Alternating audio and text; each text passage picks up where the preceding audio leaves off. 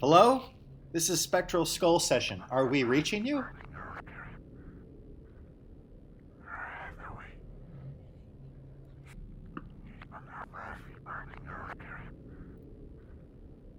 Hey! Who is this? My name is Cloud. Is this some kind of a joke? Ask me what you've already done. Are you trying to scare us?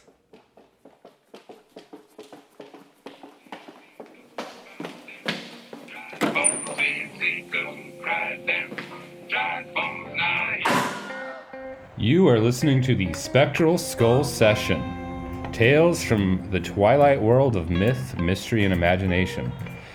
The idea behind this podcast is that we explore claims about the occult, supernatural, and paranormal from an analytical standpoint.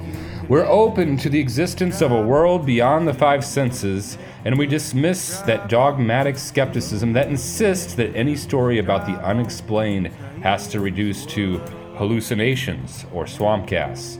But we're not committed to any particular theory or philosophy about what the paranormal is, and we realize that, whatever is out there, the answer is likely to be more complicated than any existing model or theory.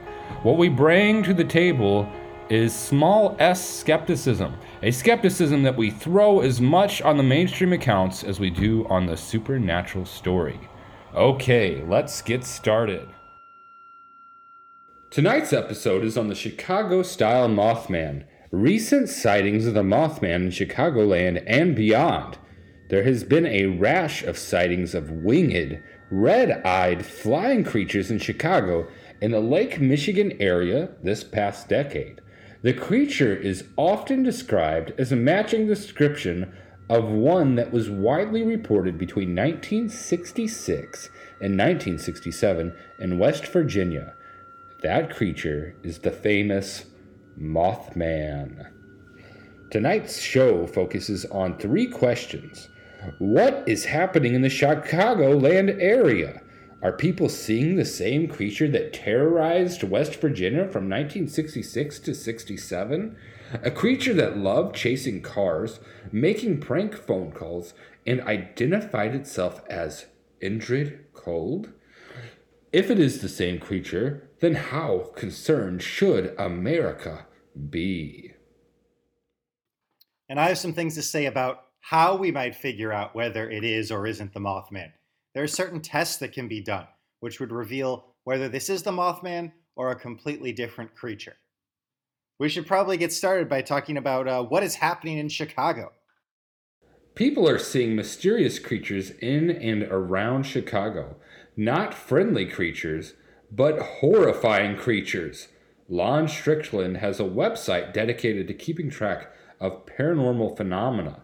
He has documented over 130 sightings of winged creatures, often with red eyes, around Chicago and the Lake Michigan area on his website, Phantoms and Monsters Pulse of the Paranormal.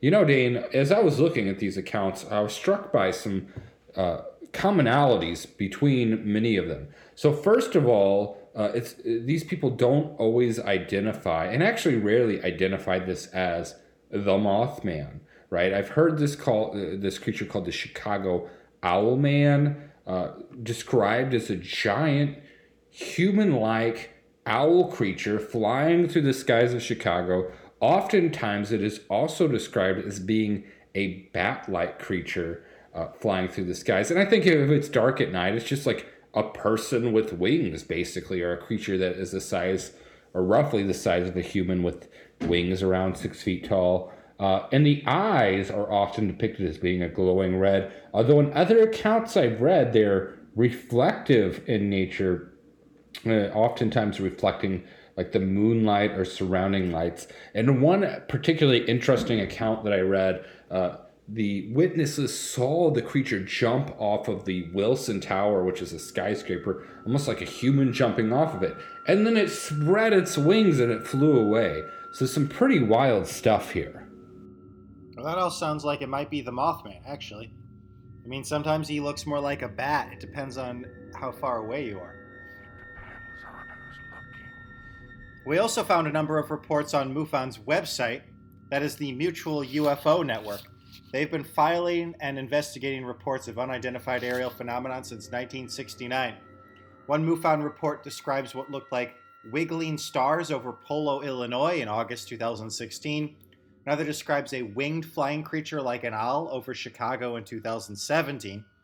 And another describes a giant bird over Bellwood, Illinois in August 2020. Yeah, and actually, uh, I want to share this report with you. One MUFON report describes a flying creature over Wilmington, Illinois on January 28th, 2018. Uh, let me read this for you. I was sitting on the side steps outside of my home having a smoke at exactly 4:36 a.m. The night sky is so incredible when it's clear from my view, so I was essentially just admiring its beauty. I noticed about five stars I had never seen before that seemed to have an orb like motion and carry a bright white center, but a bright purple, green, and slightly red aura around the star like phenomena. The red was a very minor glimmer as opposed to the other shimmering colors. The problem with the idea of the star looking lights moving as I saw them was that I felt like I was suffering from sort of vision impairment. I felt like everything I was looking at became blurry and I, I was not any sort of fatigued nor under the influence for my vision to have appeared in this way.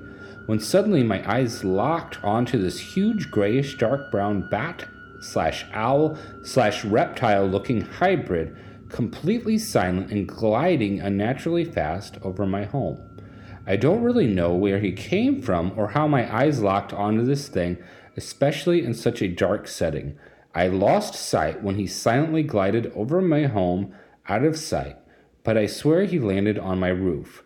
I am not 100% sure of this.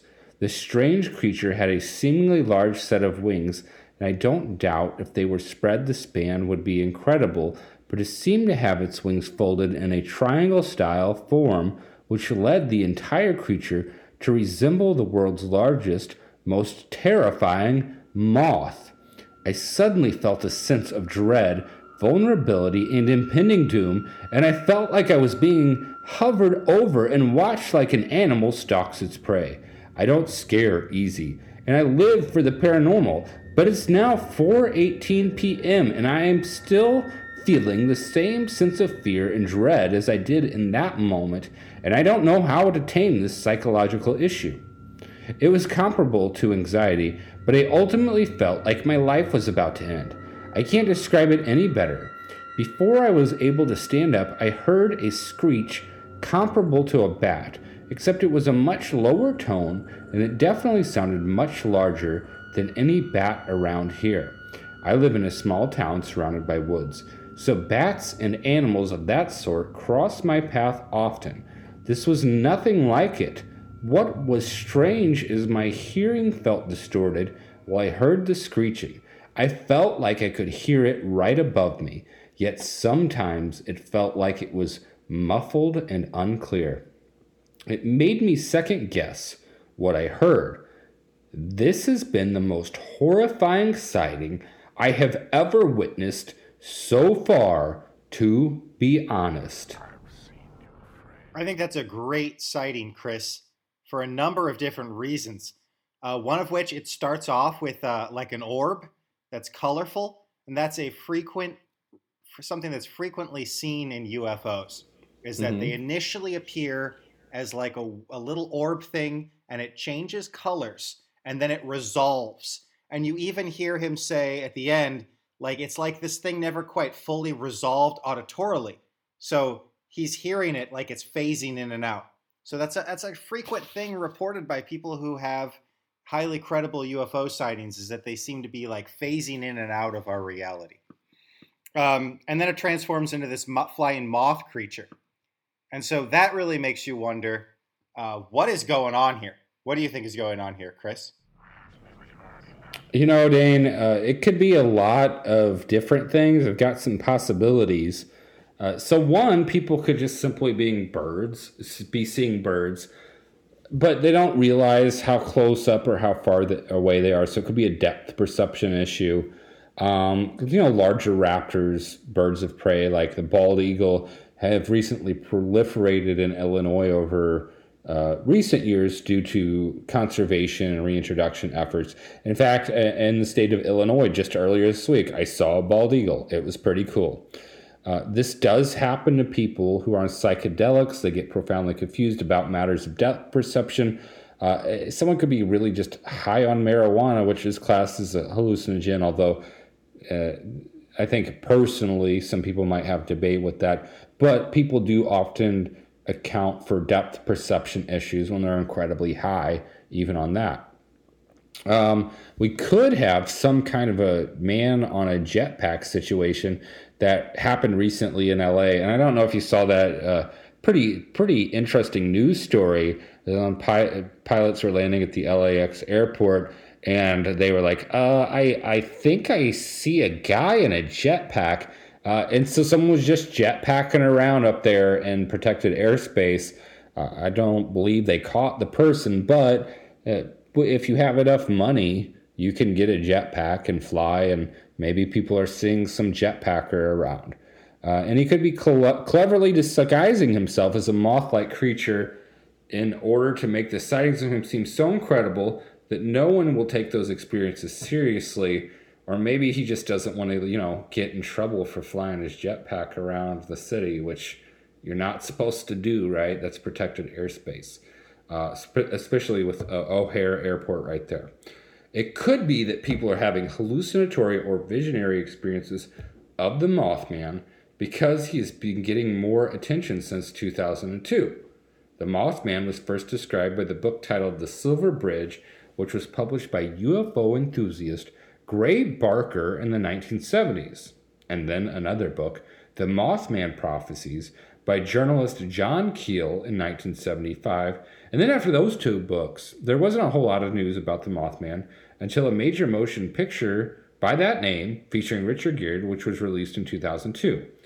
Since the Mothman prophecies, the Mothman has also been the subject of numerous documentaries in recent years, including Eyes of the Mothman in 2011 and the Mothman Point Pleasant, the Mothman Legacy, tw- uh, which was published in 2020. Finally, there's also a yearly festival in Point Pleasant, West Virginia, the Mothman Festival. Okay, so those are a lot of different good explanations, I think, for this. Um, you know, and then also I think that if we were to add uh, to that, you know, it could be the same cryptid who terrorized West Virginia. So we have to ask has the Mothman returned? And ultimately, what is the Mothman? Is it a cryptid? Is it a creature? Is it some kind of spiritual entity that doesn't have actual physicality that are, people are experiencing? Um, and so there's a lot going on here. And, and again, we kind of return to this theory that we talk about on the show is that there's some kind of commonality or perhaps even singularity between these ideas where at some point as we approach these paranormal phenomenon we may in part or in whole be talking about the same thing. And so the mothman right as people are experiencing it might be just another manifestation of some underlying supernatural phenomenon that presents differently as individuals are experiencing it right so there is a phenomenon that exists out in the world that is incomprehensible in a way. And so there's this meeting of the mind with that spiritual, metaphysical, supernatural phenomenon in which the gaps are kind of filled in and it manifests differently, whether that be a UFO, whether that be a demon, whether that be a skunk ape, right?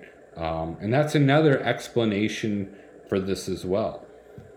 Yeah, Chris, um, that's something that John Keel actually believed. And I hope that someday we'll have a whole episode about John Keel um, so we can go into his theories because he had elaborate theories about what he called the ultra terrestrials, which he saw as being responsible for most paranormal events, as well as like uh, for him, he thought like a lot of religious epiphanies were due to the ultra terrestrials. So I want to talk a little bit more about the Mothman hypothesis. So this possibility that this creature that people are seeing in Chicago and in the greater Illinois area actually is the same phenomenon that John Keel witnessed in the Mothman prophecies.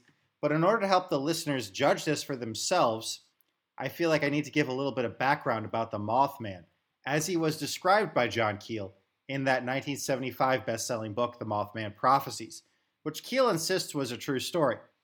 There were actually dozens of encounters with strange creatures and phenomenon in Keel's original books. All of these true reports, at least Keel insisted they were true, they were either culled from newspapers and then followed up on by John Keel, or else they were people that Keel interviewed directly. So they told these things to him one on one.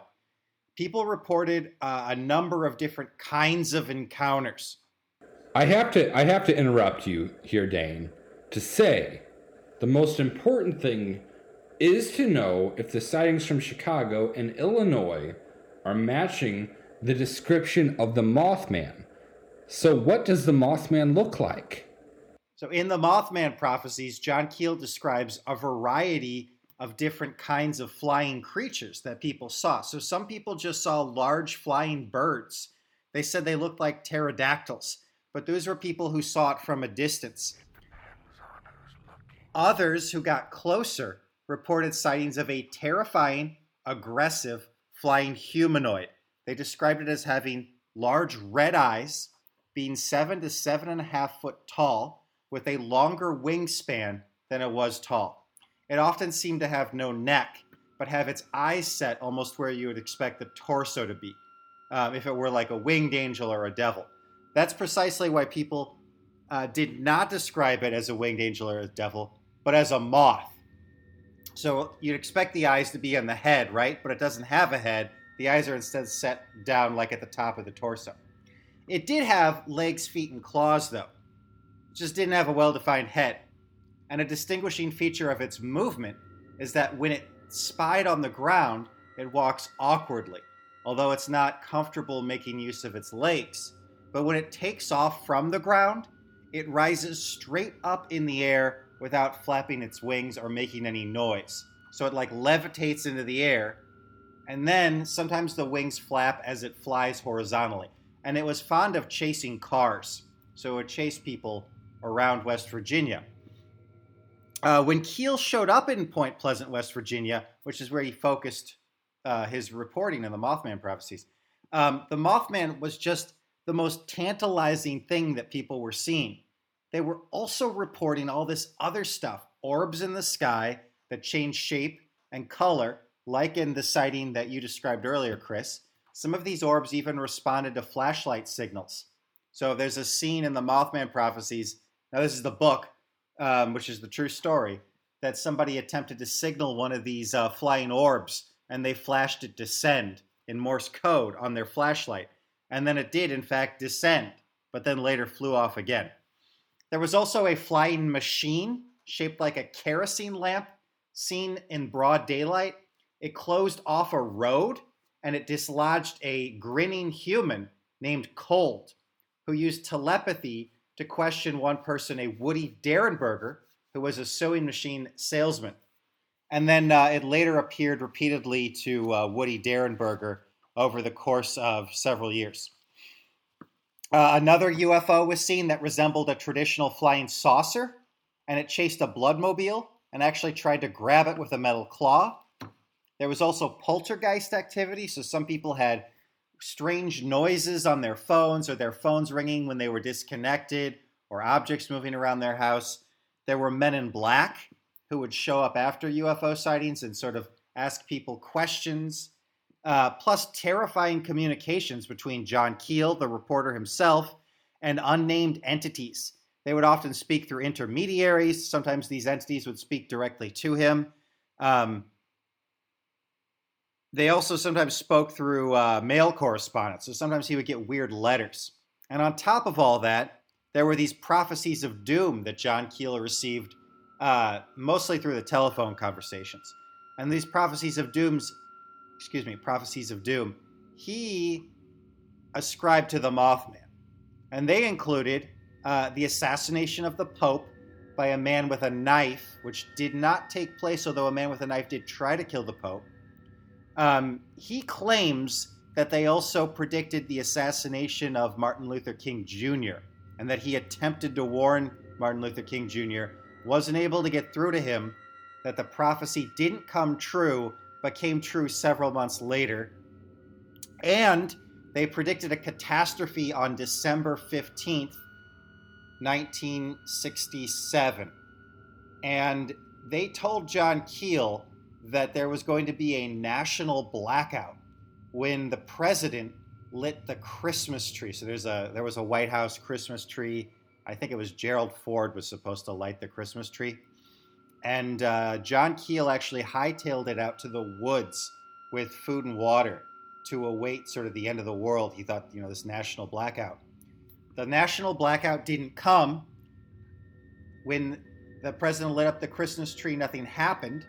John Keel felt profoundly disappointed and then the radio broadcast that he was listening to was interrupted, and he was told that the Point Pleasant, West Virginia Silver Bridge, this was the bridge that the citizens of the town would use to get from West Virginia to Ohio, it had just collapsed.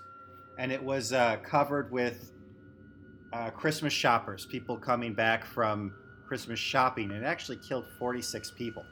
Oh, wow. Yeah, this is there's a lot going on here. It's a little disturbing.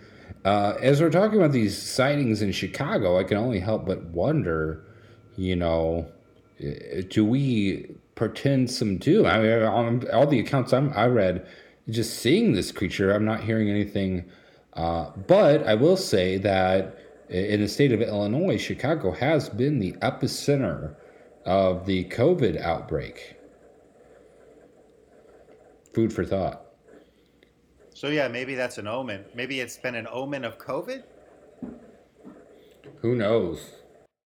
Well, we can't get into the details here,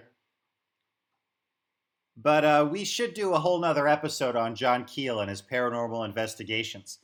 The point that I want to make here John Keel describes the entire Ohio River Valley, 1966 to 67, as having been a hotbed of a wide range of paranormal activity. And it's an example of what paranormal investigators call high strangeness. High strangeness? High strangeness, Chris, it's where there's two or more clusters of different categories of para- paranormal phenomenon observed close together in time and space. So a UFO flap taking place at the same time as Bigfoot sightings, or people seeing giant wolves at the same ranch where there's poltergeist activity and voices coming out of the sky, along with cattle mutilations and monster sightings. We've touched on this in the show, but why don't people talk about this more? Actually, a good cultural example of high strangeness can be found in Shakespeare's Julius Caesar, Scene 3, Act 1.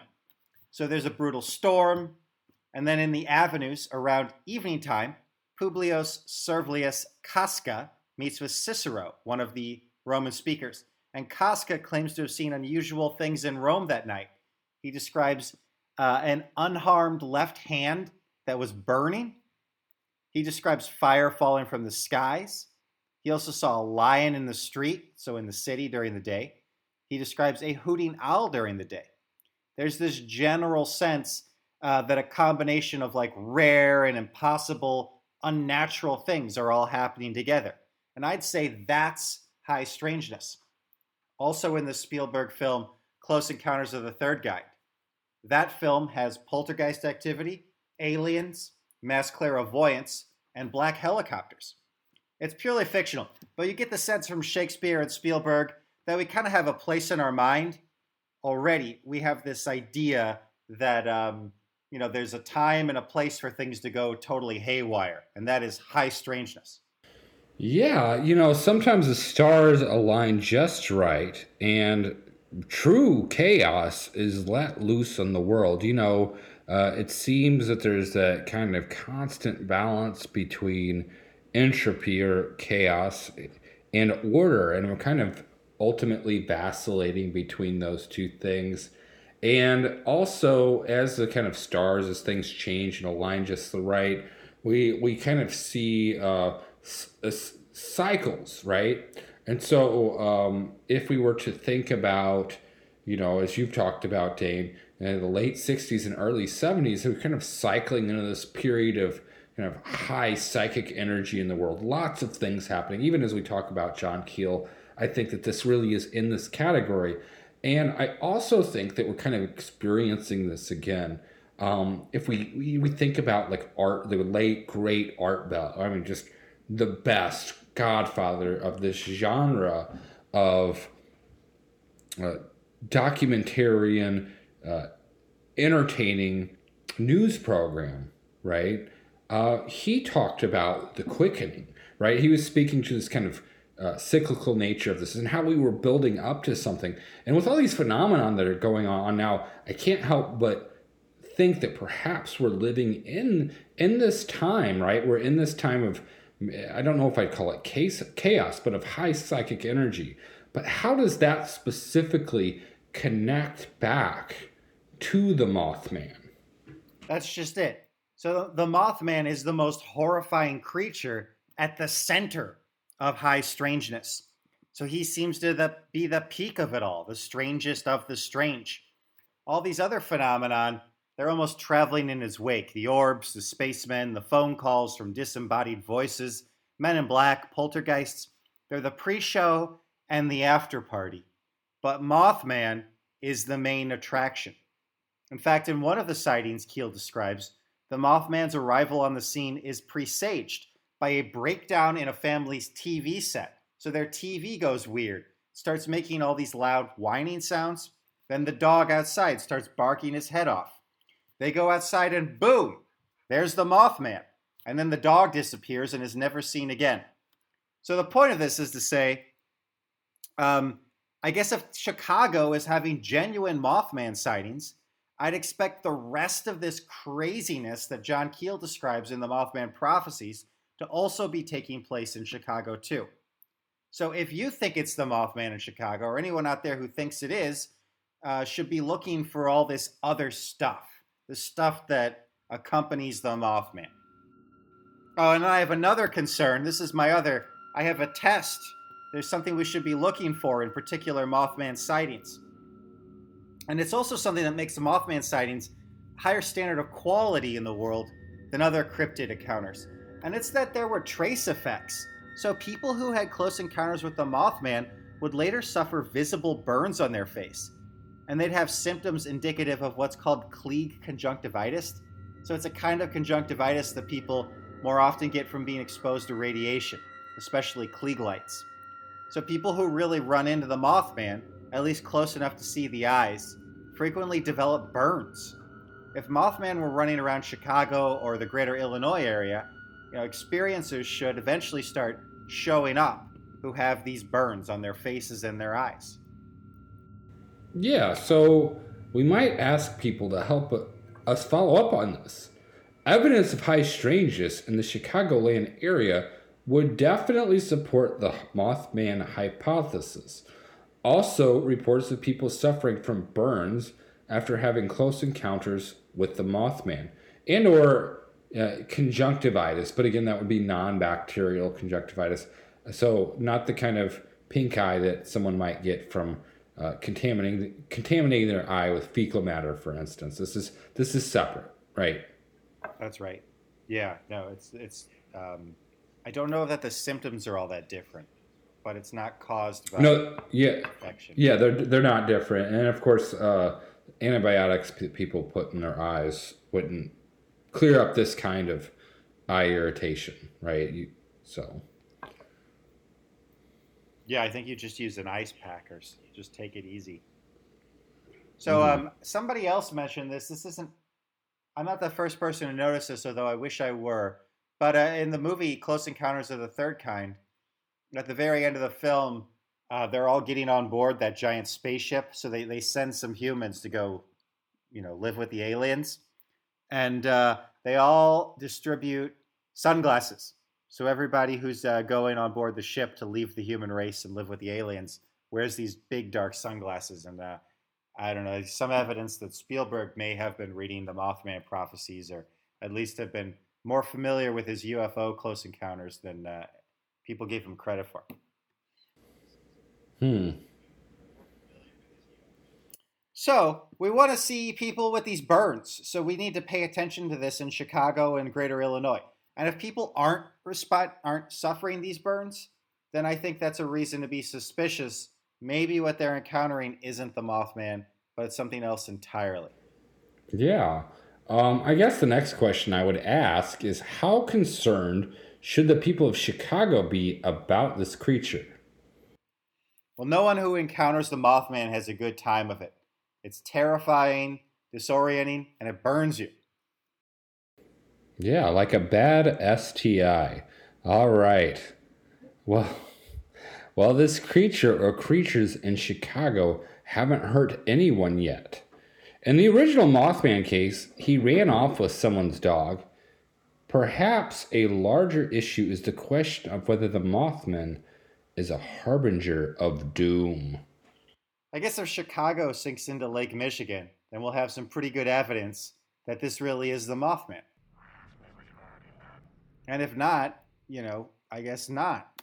I and you mentioned earlier, Chris, the COVID, and I guess the thing about that is that COVID's everywhere. So, I mean, with the, you'd expect to see the Mothman everywhere if he were a harbinger of that particular crisis, right? Yeah, absolutely. And I know as we're recording this, and hopefully by the time, so as we're recording this, the presidential election has taken place. We do not currently know who the president is. Um, it's pretty neck and neck. We're actually a day out right now. But I know that one thing that major metropolitan areas, including Chicago, have been bracing for are possible violent riots. So who knows? I mean, oh yeah, uh, we might we might have some correlation here.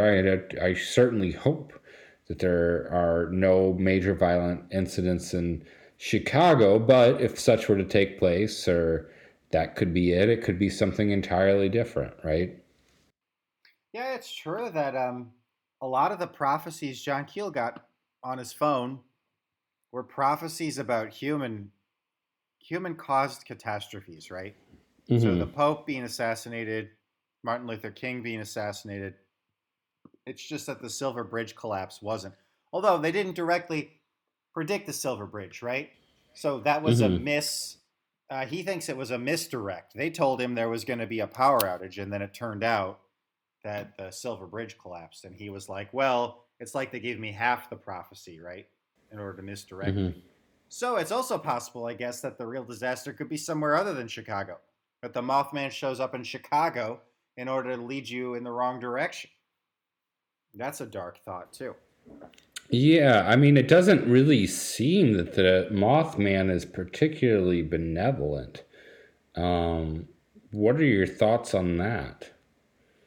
Yeah, John Keel, throughout his writings, because he's written several books on this, uh, really down on these things so he thinks that, um, I mean, I don't want to go into it really because I want to do a whole episode on it later. But mm-hmm. generally, he thinks they're messing with us. So it's yeah. about um, they want to sort of fool us and they use their knowledge of things like faraway places or the future just to impress us and draw us into having a relationship with them. But then mm-hmm. when we have this relationship, what they do is just scramble us. So they scramble our lives and you know, make distance us from other people by telling us crazy stories that nobody believes, right? They appear to us in ways that are so bizarre that most people don't take us seriously when we tell other people what happened, you know, and they also just sort of, um, it's almost traumatic for people to encounter these mm-hmm. things. And it's traumatic in a way that isn't generally good. So people don't generally have better lives because they're uh, encountering the Mothman or any of these creatures you know that the Mothman seems to present as. No, and I think that's interesting too. Um, you know, as we look for that kind of undercurrent between other um, paranormal phenomenon in which people are encountering cre- creatures, right? So cryptids or aliens, and it seems that they are largely negative experiences. They uh, even in positive accounts, they upend people's lives in such a way that are destructive to their lives and their interpersonal relationships. Now, in some cases, you know, we might see a, a transformation in the individual, but only after such a destruction has taken place. And so, um, yeah, it begs the question. I think that perhaps something more sinister is going on here, or perhaps that's just a natural byproduct of this these types of phenomenon. Yeah. And you know what a shaman would say about all this? The shamans would say this is what happens when you you go on a walkabout and you don't have a guide. The like the Mhm. reason why people have these negative experiences is because there's nobody to help them mediate it, right? Yeah. Yeah, no, and I think that that's a good point too. And as we in later episodes we get into kind of the more esoteric spiritual practices, what we'll see is that oftentimes as people are engaging in these things, they're doing they're in, uh, part of the ritual, uh, indiv- uh, ritualistic cleansing or protection to kind of avoid the negative experiences with negative entities as people are engaging in these types of encounters right? So i think that point about a guide is a good one because it's just you know random people having random encounters like this uh, if these beings are real right? And we're supposing that for now then uh, invariably some of them are going to be bad if they have no experience you know they're going to ex- fall into that it might be much like you know carl sandburg's poem chicago right where uh, the the scape of the spiritual world is cunning and sharp and dark and uh, it while it can make people stronger if they're unprepared for it it might crush them I'm not familiar with that poem. I need to check that out.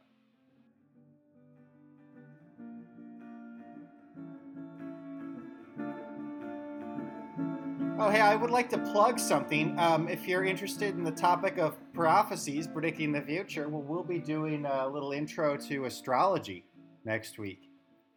So, Chris and I already have some theories about how astrology might be at least a little bit guided in reality. There might be elements to it that have uh, something true to say. And uh, I'll be looking forward to that. So tune in next week, everybody.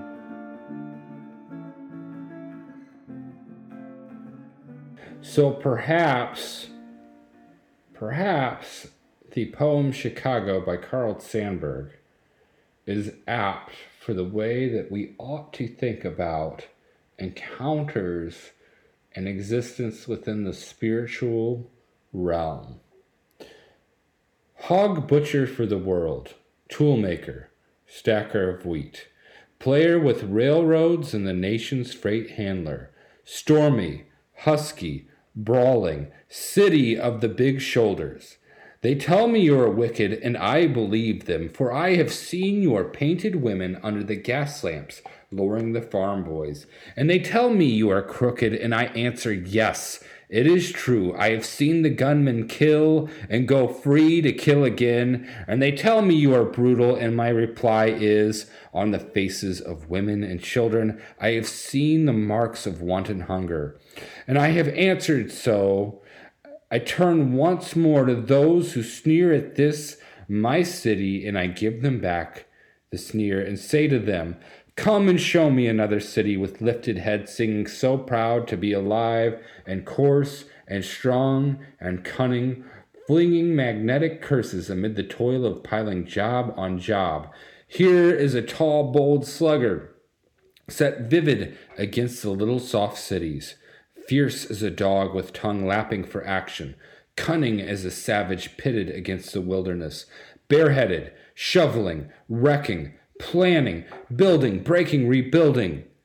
Under the smoke, dust all over his mouth, laughing with white teeth, under the terrible burdens of destiny, laughing as a young man laughs, laughing even as an ignorant fighter laughs who has never lost a battle, bragging and laughing that under his wrist is the pulse, and under his ribs the heart of the people, laughing, laughing the stormy, husky, brawling laughter of youth, half naked, sweating, proud to be hog butcher, tool maker, stacker of wheat, player with railroads, and freight handler to the nation.